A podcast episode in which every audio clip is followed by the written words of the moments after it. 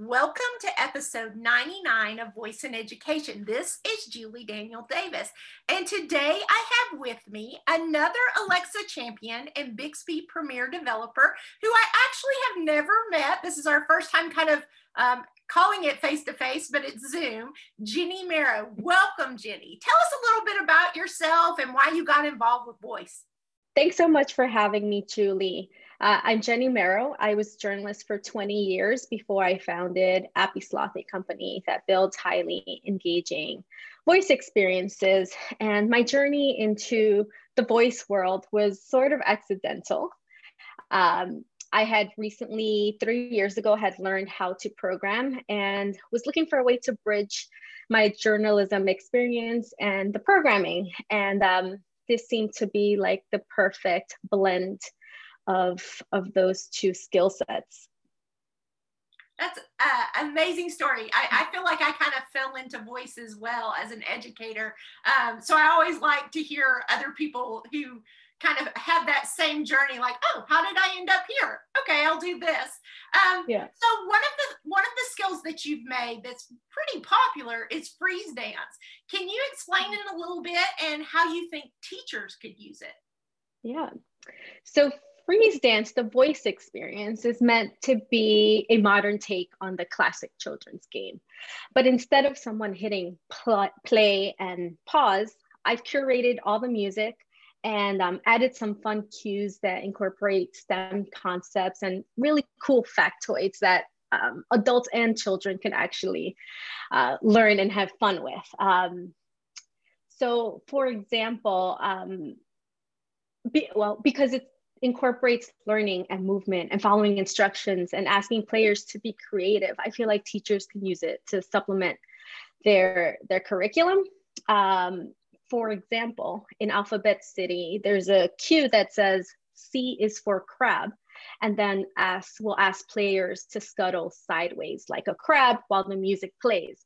Um, uh, there's uh, a world called the Amazon rainforest in which uh, one of the factoids is about uh, toucans. Uh, in my research, I learned that they throw fruit to each other in the rainforest, and that's how they play. And, and so that turned into one of the cues, asking the, the players to pretend they're tossing fruit to each other while they're dancing. And, um, and it, it just, I have a lot of fun yeah building yeah. I love the fact that you've tried to embed stem uh, into the actual thing. I think um, one of the things as an educator is that we're constantly looking for ways to do embedded movement into our days so that students are constantly moving because research shows that movement helps learning. So uh, teachers as you can hear freeze dance would be a great opportunity to not only get that movement in, but also get learning in while they're doing that movement. Okay, so my question next would be how do you feel voice tech in general supports STEM learning? Well, I think we're starting to see the beginnings of it with skills like bamboo math, right? Um, but there's just, there's so much more. Um, at a more advanced level, um, an older child can now incorporate robotics and voice with um, even there's a lego kit that allows you to do that. So we're at the beginning of it and i feel like there's just so many possibilities and and so much room for to create experiences that are fun that um, teach them without um, drilling it into your head and making it seem intimidating and and boring yeah. One of the things I love is that you're a woman that is pushing mm. STEM. I actually used to be over the STEM program at the um, school system that I was at. And to see women really pushing STEM, I think that's a great model for girls everywhere because we want to see more girls get into that field. So kudos to you for jumping into that space. All right. You seem to have a goal to make ed tech fun. Why do you feel that's important? Okay, so here's where I get personal.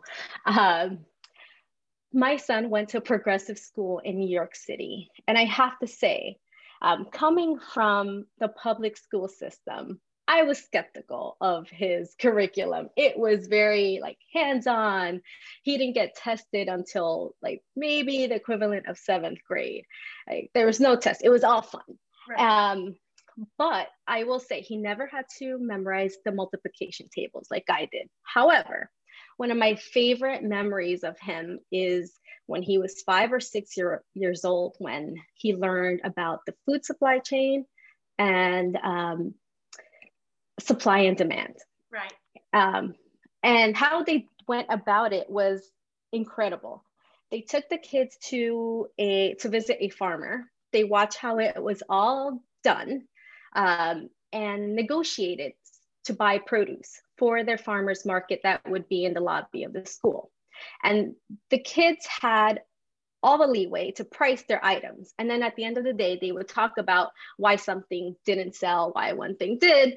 Maybe they bought too much, too many green beans. Maybe they priced their green beans too high um, or their corn too too high. So then they would adjust their prices until all the produce was gone. And so that was a very powerful moment. And um, today he's actually a computer science and political science student in in boston.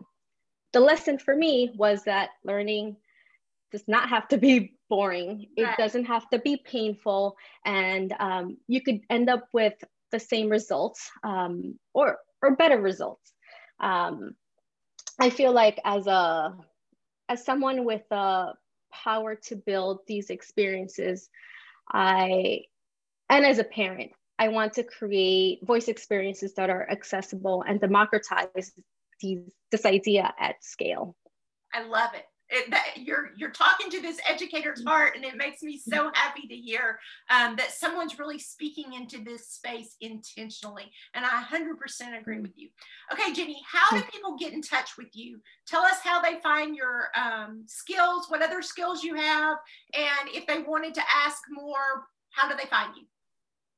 So i am on linkedin at jenny mero j-e-n-n-y M E R O. I'm on Twitter, same handle, Jenny Mero, and Instagram, Jenny Mero. My the website for Appy Sloth is appysloth.com. And if you're looking for a conversation starter that's family friendly, and uh, you can find Chit Chat on on Alexa. All right. Uh, I know that many of these are Alexa based. Are, are you cross platform yet? I have, I am moving into the Bixby ecosystem slowly. Uh, I am a Bixby Premier developer right. and um, am toying with with um, bringing these skills over to Google.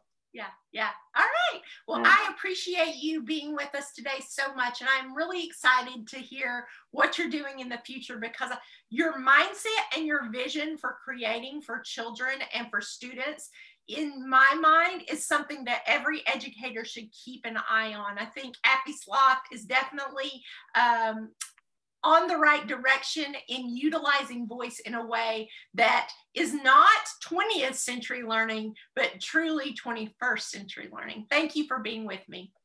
Thank you, Julie.